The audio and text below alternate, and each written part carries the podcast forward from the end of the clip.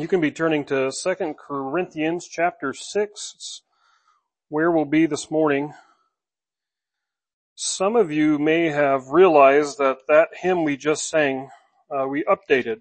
We changed some of the words because we're evil liberal people. But what did I do? I turned it into a communal voice as opposed to an individual voice. And one of the things that I, I, guess I feel like I've been unpacking as I think about this topic of Christian community, which is what our series is on, is it seems the Bible prefers to think of all of us together than just individuals. That, I believe it was actually John Wesley who said that uh, Christianity is innately a social religion, if you want to view it that way. And, and we live in this American culture handed that down to us from great preachers like Billy Graham and Billy Sunday and others that have stressed the personal testimony, the personal response to salvation and how your faith is personal. And I, I don't know, I'm beginning to think maybe it's, we've made it too personal. I'm not saying you can't have a personal faith and I'm not saying the Lord never speaks to you individually, but I don't know if it's 100% personal. we need to do church together there's a very well-known passage, which is actually where the title of my sermon comes from, as the King James words it, come out from among them and be ye separate.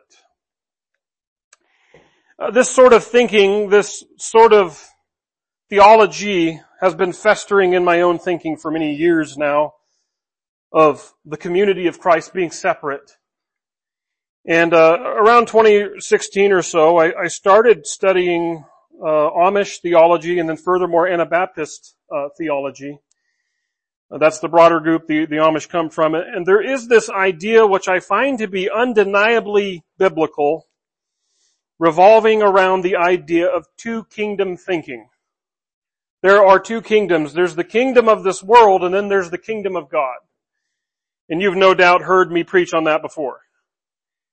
And I guess one of the big moments in my own preaching that I can think of is when a certain angle of this biblical truth hit me was in a series I preached on in Galatians 2.20. Another memorable passage from Paul where he says, I have been crucified with Christ and I no longer live, but Christ lives in me. The life I now live in the flesh, I live by faith in the Son of God who loved me and gave himself for me. And so there you go. There's an individual. I, me, me, me. I'm not saying it's not in the Bible. But in that series and specifically examining the phrase, I no longer live, I touched then on this idea of there's the world and then there's Jesus and his people and his kingdom. And as we examine that phrase in context of Galatians, Paul says some weird things perhaps even weird to the average cultural Christian in our day and age. He says things like, now those who belong to Christ Jesus have crucified the flesh with its passions and desires. Think about that. Especially if you live in America, which seems to be especially instant gratification. Find it on the smartphone world. Paul says, as a Christian, we crucify, we put to death the flesh with its passions and desires. And I'll be the first to admit that much of the time it feels like if I have a fleeting passion or a desire that sounds good, I'll do it. Probably without asking God about it first. I need to repent here. There, there is no doubt the hard part of self-crucifixion, self-surrender, yielding to God but then there is a good part, where at least for me, it's comforting and freeing and liberating. And it comes from what, where, where Paul says in Galatians 6.14, he said, as, as for the Lord Jesus Christ, it is through him the world has been crucified to me, and I to the world. That's Paul saying, the world is dead to me. And this is liberating, for me at least, heartwarming. Now do you ever hear that phrase, you're dead to me? That's usually given in a moment of strife between used to be loved ones. And what is being said there? Suppose a friend, friend says to a, a friend becoming an ex-friend, you're dead to me. And he's saying, who you are no longer matters to me. What you do doesn't affect me one way or another. I won't be looking for you. I won't be fellowshipping with you. You might as well be a stranger I do not know living thousands of miles away whom I never met and never will meet. You are dead to me. You're non-existing. It's placing no value on him. It's not even acknowledging it. And Paul is saying in his identity as a Christian, the world has been crucified to me and I to the world. That is, the world is dead to me, is what Paul is saying. Before we get carried away looking at this, which we will return to near the end of our time together, I do invite you to stand in honor if you're able to in hearing the word of the Lord in 2 Corinthians 6, 14 through 18. So please stand if you're able to.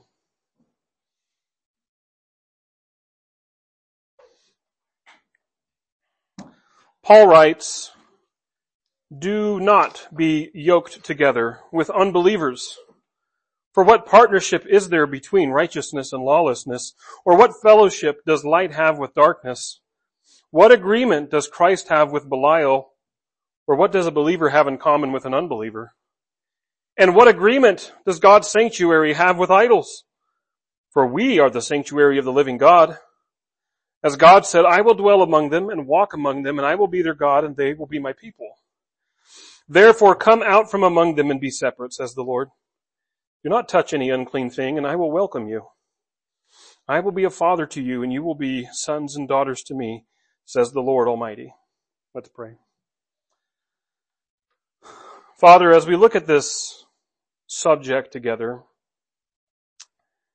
and we think about separation, and it really is a judgment of the world to say, you shouldn't be part of that. It's easy to get caught up in feeling like, am I being loving? Am I not doing what Jesus did when he sat with sinners? So there's some teaching that you need to do here. Some interpreting that we want to hear from you from. Because we want to follow your word, all of it. So we ask Lord Jesus, we ask Holy Spirit, trusting that you're present, that you who inspired the writing of these words are able to translate it for us and apply it to our hearts and minds.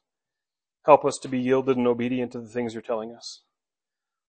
Father, we love you and we thank you and we ask and pray all this in Jesus' name. Amen. You may be seated.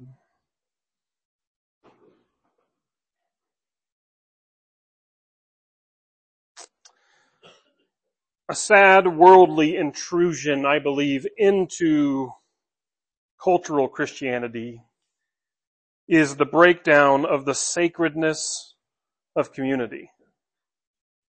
I remember this growing up and then becoming a youth pastor. I hate to word it this way, but I don't know how else to, to word it.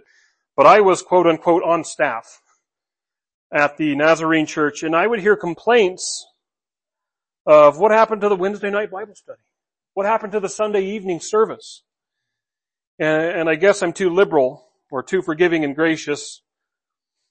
Uh, bad qualities for a Christian, I know. But my, my first thought and judgment was usually not, well, we're all probably God-forsaken sinners who've put other priorities over studying the Word of God. We're all heathens now. I know plenty of Christians who, who may be very busy, but they're still very genuine devout, uh, forthright in their Christian walk. So I personally don't judge when it comes to the absence of such things.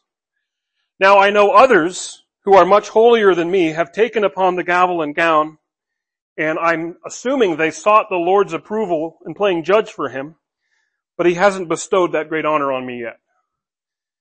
Righteous reasoning or not, it does show us a breakdown in community.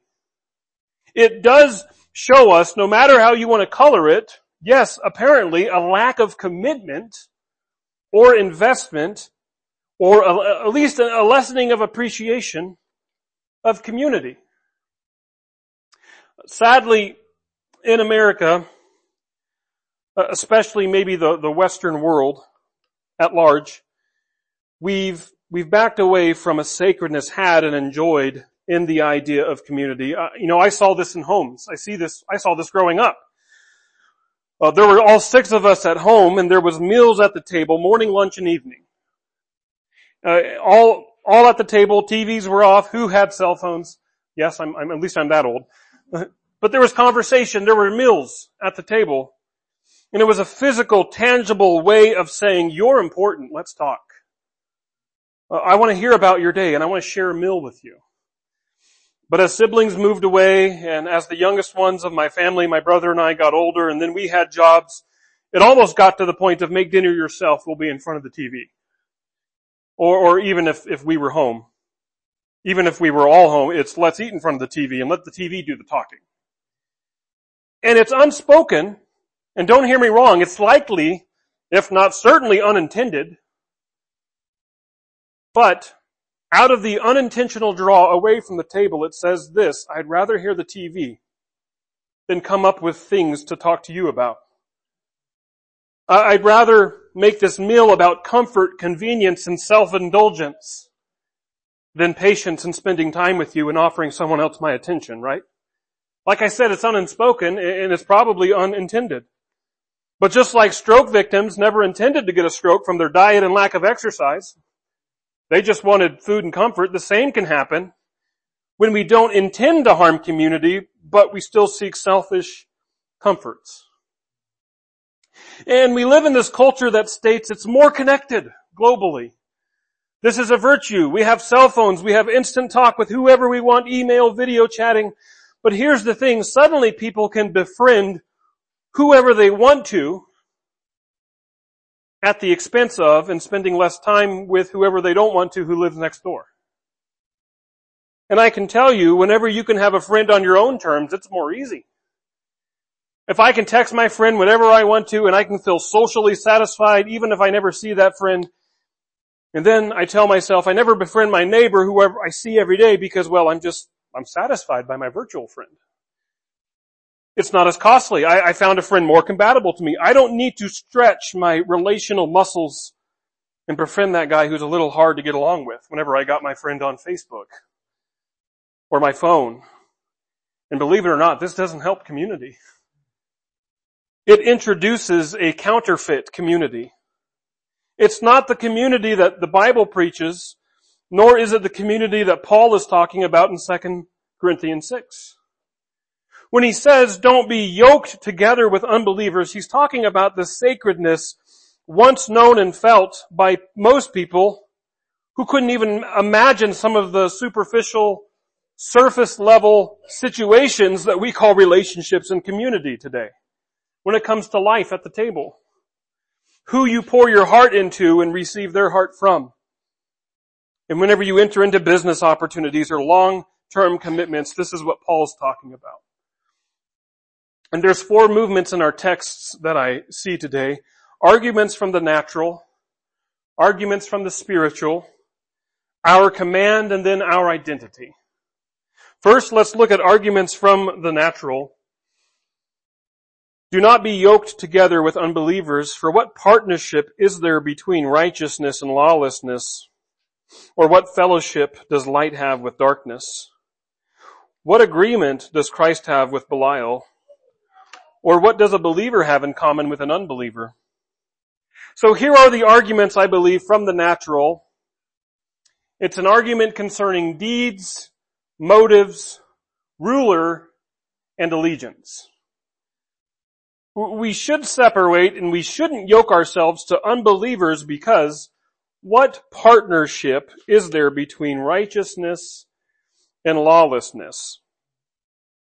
Uh, notice the, the yoking symbolism suggests, as one of my study notes say, the prohibition against being yoked together with unbelievers must be considered in situations where significant control over one's actions would be willingly yielded to an unbeliever through a voluntary partnership or association. It's about deeds though. It doesn't take long for one to watch the news or look around in public and realize there is a difference of deeds and ethics between non-believers and believers.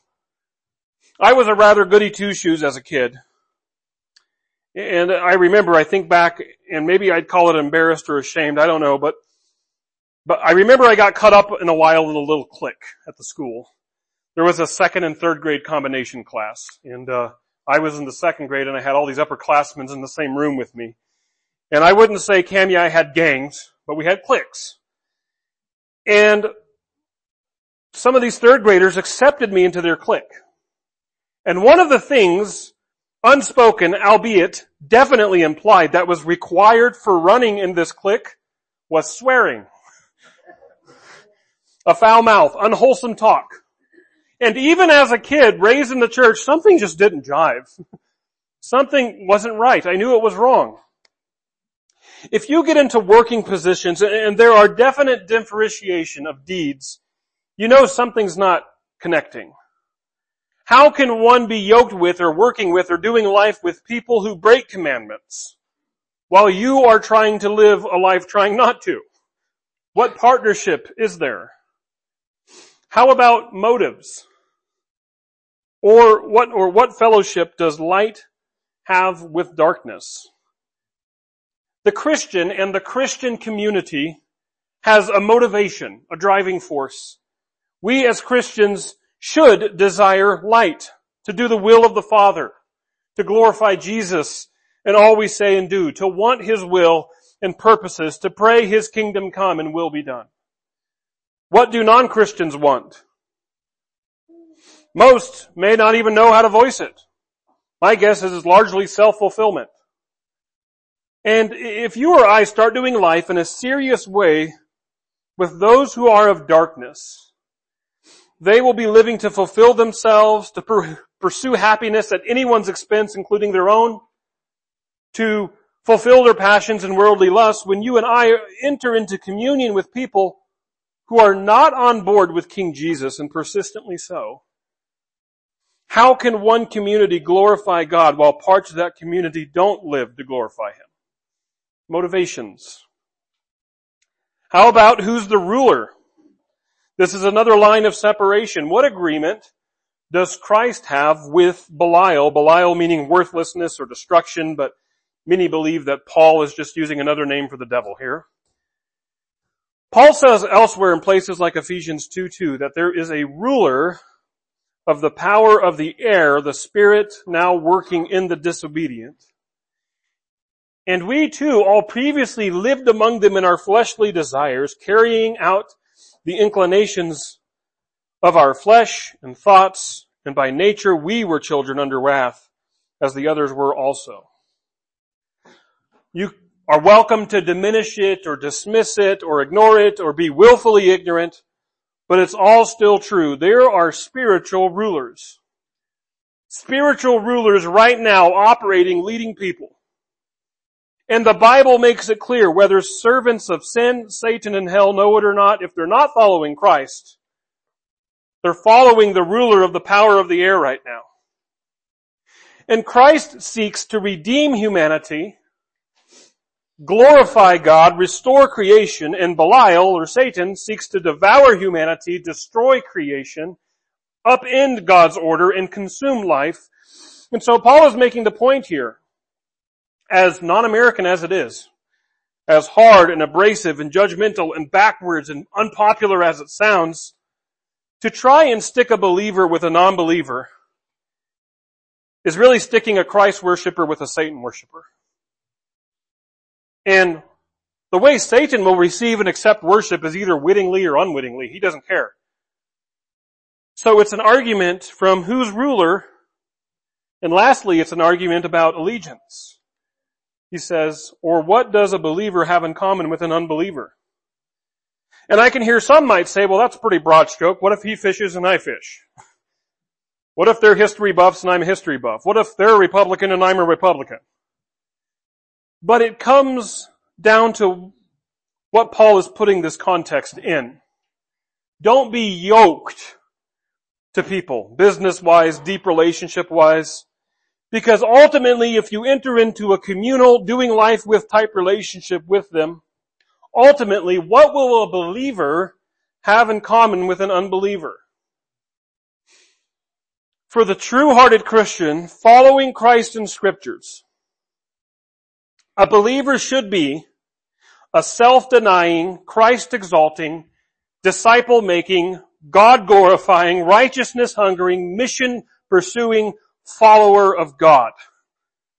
And that should occupy his or her time.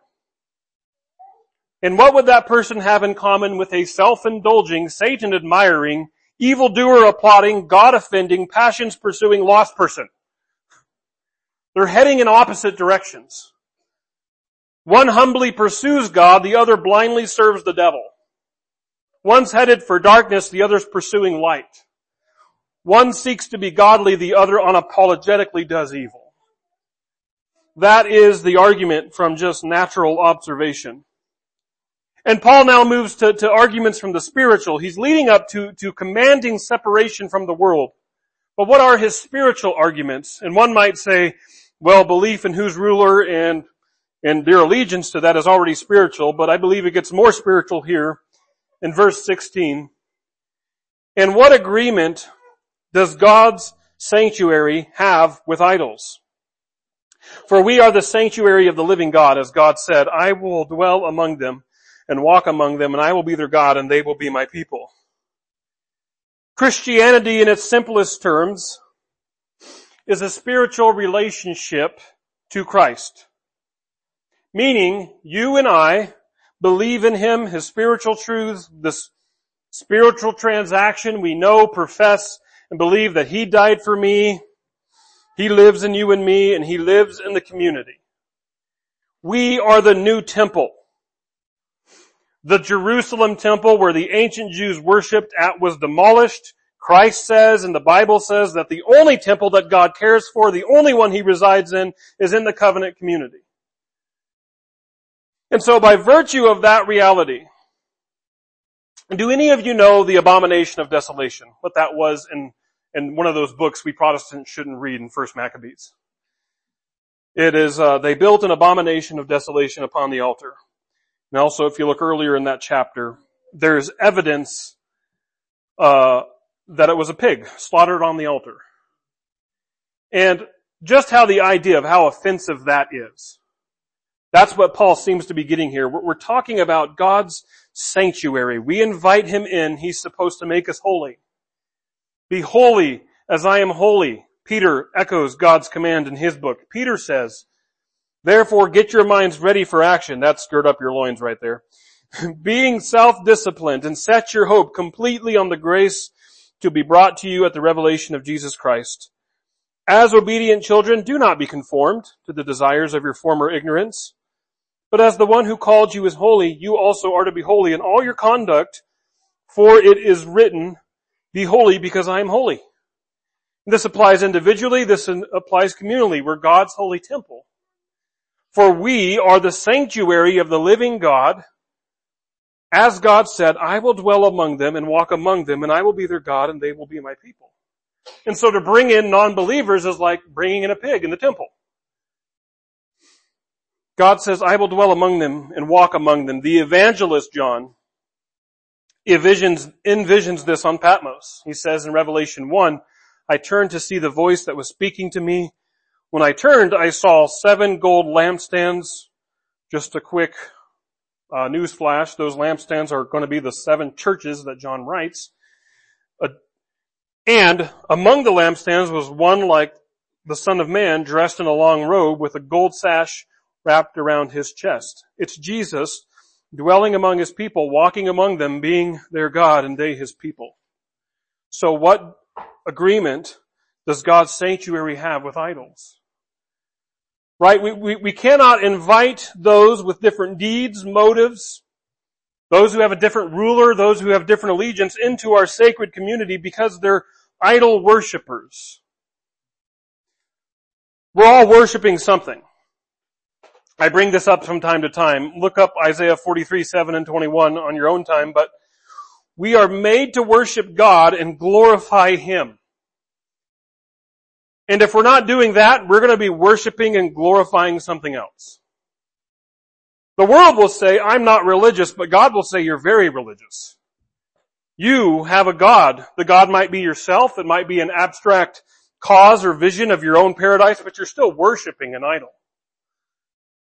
And so to say, you, non-believer, be yoked to me is to invite the proverbial pig to slaughter on the altar in the temple.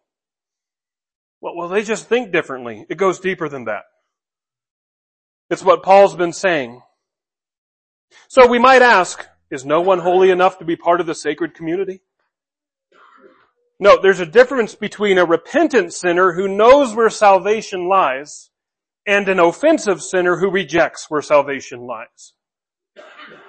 So what is the command then? Because we might begin to think how much association with non-believers is too much. When do we cross a line? What does this mean for seekers and befriending people and evangelizing? Well, let's look at the command in verse 17. Therefore, come out from among them and be separate, says the Lord. Do not touch any unclean thing and I will welcome you. Verses 16, 17, and 18 are quotations from the Old Testament. Uh, Leviticus 26:12, Isaiah 52:11, that's this statement here, and then 2 Samuel 7:14. Paul is likely quoting the Septuagint, which is a Greek translation of the Old Testament. The Old Testament was originally written in Hebrew. We know that because the Septuagint sounds most like what Paul is saying, whereas the Bible's usually what we all have, our Old Testaments translated directly from the Hebrew. And there's some subtle differences. And Isaiah 52 is that passage where we hear the familiar verse, how beautiful on the mountains are the feet of the herald who proclaims peace, who brings news of good things, who proclaims salvation, who says to Zion, your God reigns. And it's the passage where God through Isaiah is encouraging the Israelites who were taken into captivity by Babylon that they will return. They will come back from exile. They will come back to Israel, to Jerusalem, and to return to Jerusalem. And more than returning to the homeland, they'll be returning to their righteousness before God. Hence, God says in Isaiah 52:11, this comes from a Septuagint translation, depart, depart, Come out from there and touch no unclean thing. Come out from the middle of her, her being Babylon. Be separate. You who carry the vessels of the Lord, because you will not come out with trouble or go in flight, for the Lord will go before you, and the one who gathers you is the God of Israel. Come out from among them and be separate, says the Lord. Do not touch any unclean thing and I will welcome you. So what is this not saying? This is not an argument for sectarianism. He reads the Bible slightly different than I do, so let's just separate. No, that's not what we're getting at. They play too many worldly sounding songs. Did you hear that one? Above your sound? No. the passage is talking about not yoking with worldly people.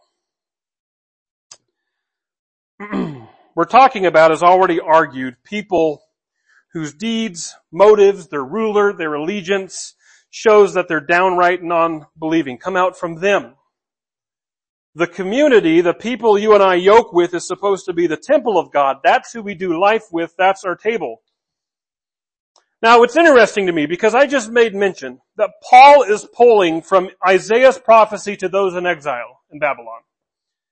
And I remember another passage to the exiles in Babylon. But that's not on separation from the Babylonians. No, rather in exile, while in Babylon, we read God tell them through Jeremiah, sorry, sectarianism. This is what the Lord of hosts, the God of Israel says to all the exiles I deported from Jerusalem to Babylon. Build houses and live in them. Plant gardens and eat their produce. Take wives and have sons and daughters. Take wives for your sons and give your daughters to men in marriage so that they may bear sons and daughters. Multiply there, do not decrease. Seek the welfare of the city I have deported you to. Pray to the Lord on its behalf, for when it has prosperity, you will prosper. And I bring this up because I wonder if some hear all of this exclusivity, all of this separation and don't yoke with them and be a hundred percent as mean and nasty and hateful and spiteful. Which I understand, don't eat at my table sort of thinking might bring that up. But the community of Christ, the sanctuary of the Lord, is found to be with believers. But as for how the community of Christ treats the Babylon around us, the exile we, we, we find ourselves in, it's like this.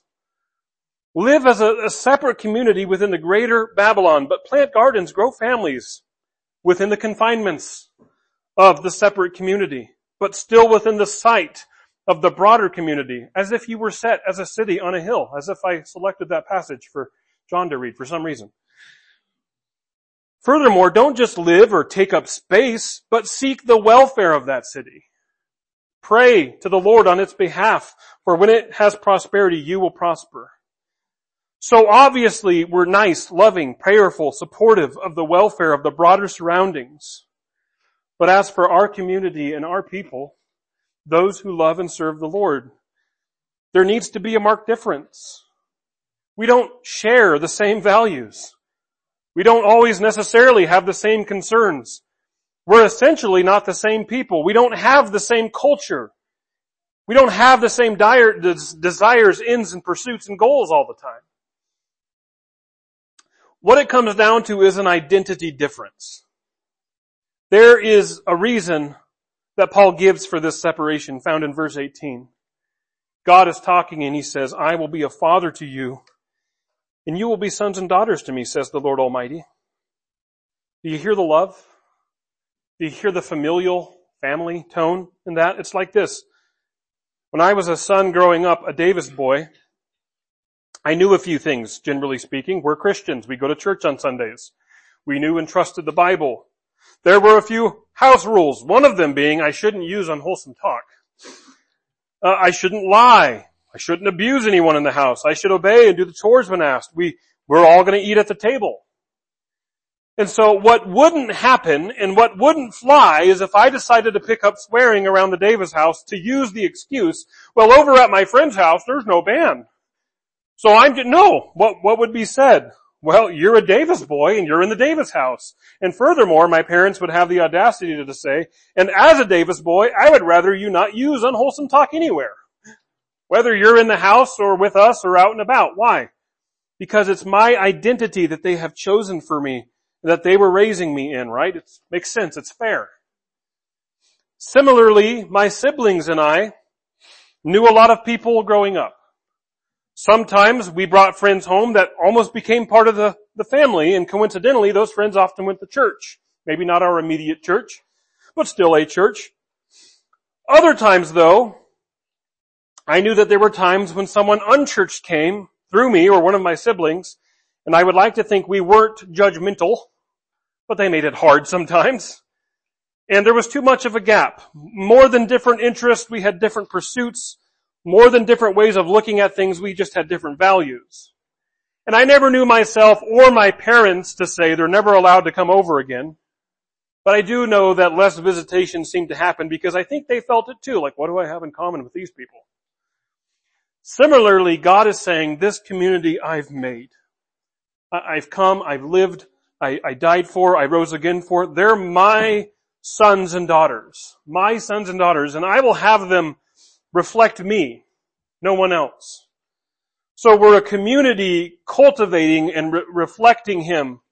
And just how Kent and Darlene Davis would not allow swearing or any other bad sinful moral habit into the house, or when those strangers who felt continually estranged came to the house less than us, you and I know that God has good reasons for what He is exclusive about.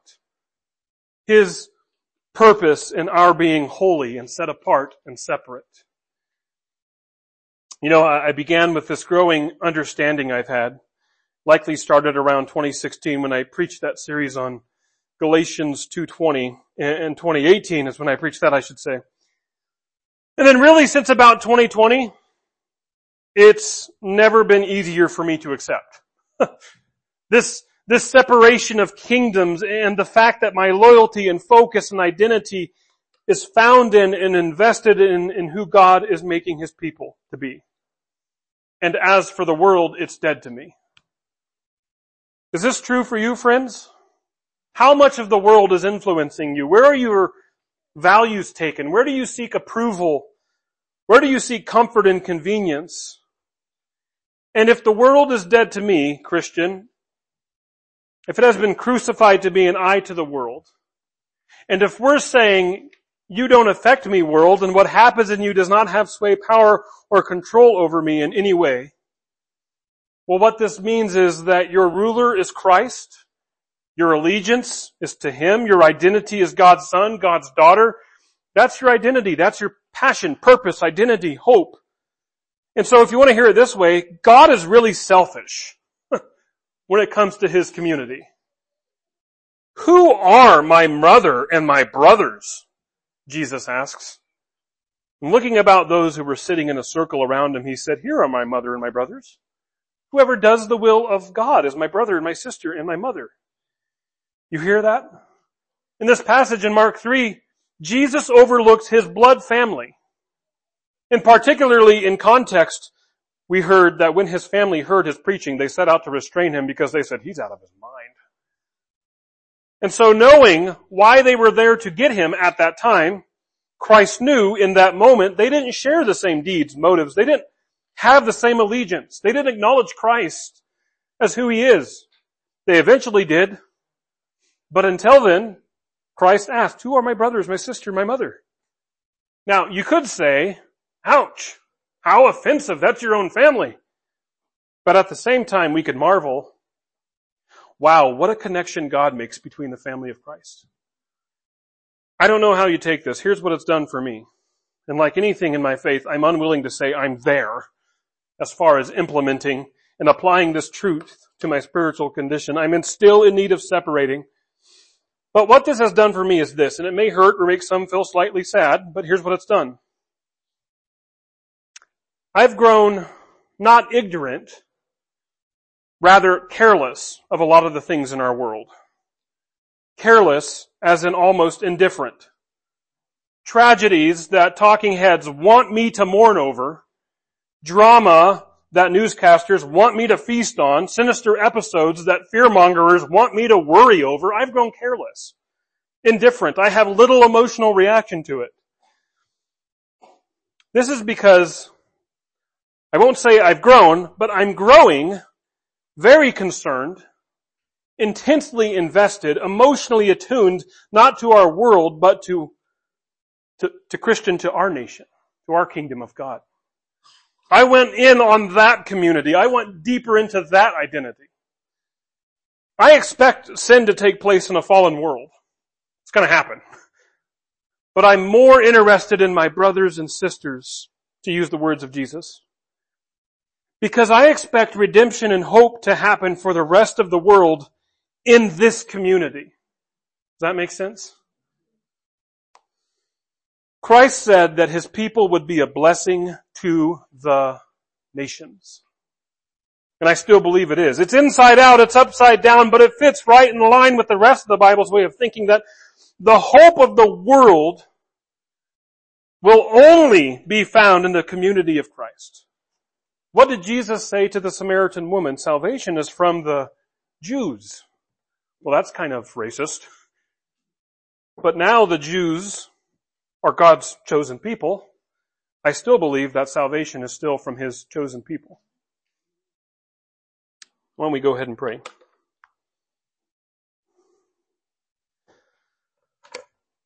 Father, what you're doing right here, right now, amongst these people is the only thing that seems to matter. Not because this congregation is so great, but I'm talking about your spiritual church worldwide, where people meet in your name. That's the place where hope is going to change this world. It's not in government offices or in senates and among parliaments and but Father, it's what we do. It's day to day as the community of Christ. And it can seem a little bit judgmental whenever you lay out the sort of people that we should be in community with. But help us to see even our community as a witness to the rest of the world for people to say, I want in on that. That's real. They love each other.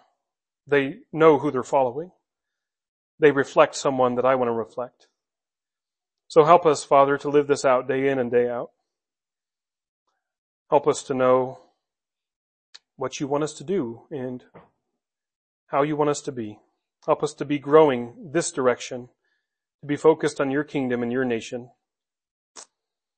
And Father, whenever you call any of us to serve the greater nation, even politically, help us to be mindful and discerning and to know how you want us to serve in that capacity and help us to go with the blessing of the community and the prayers of the community.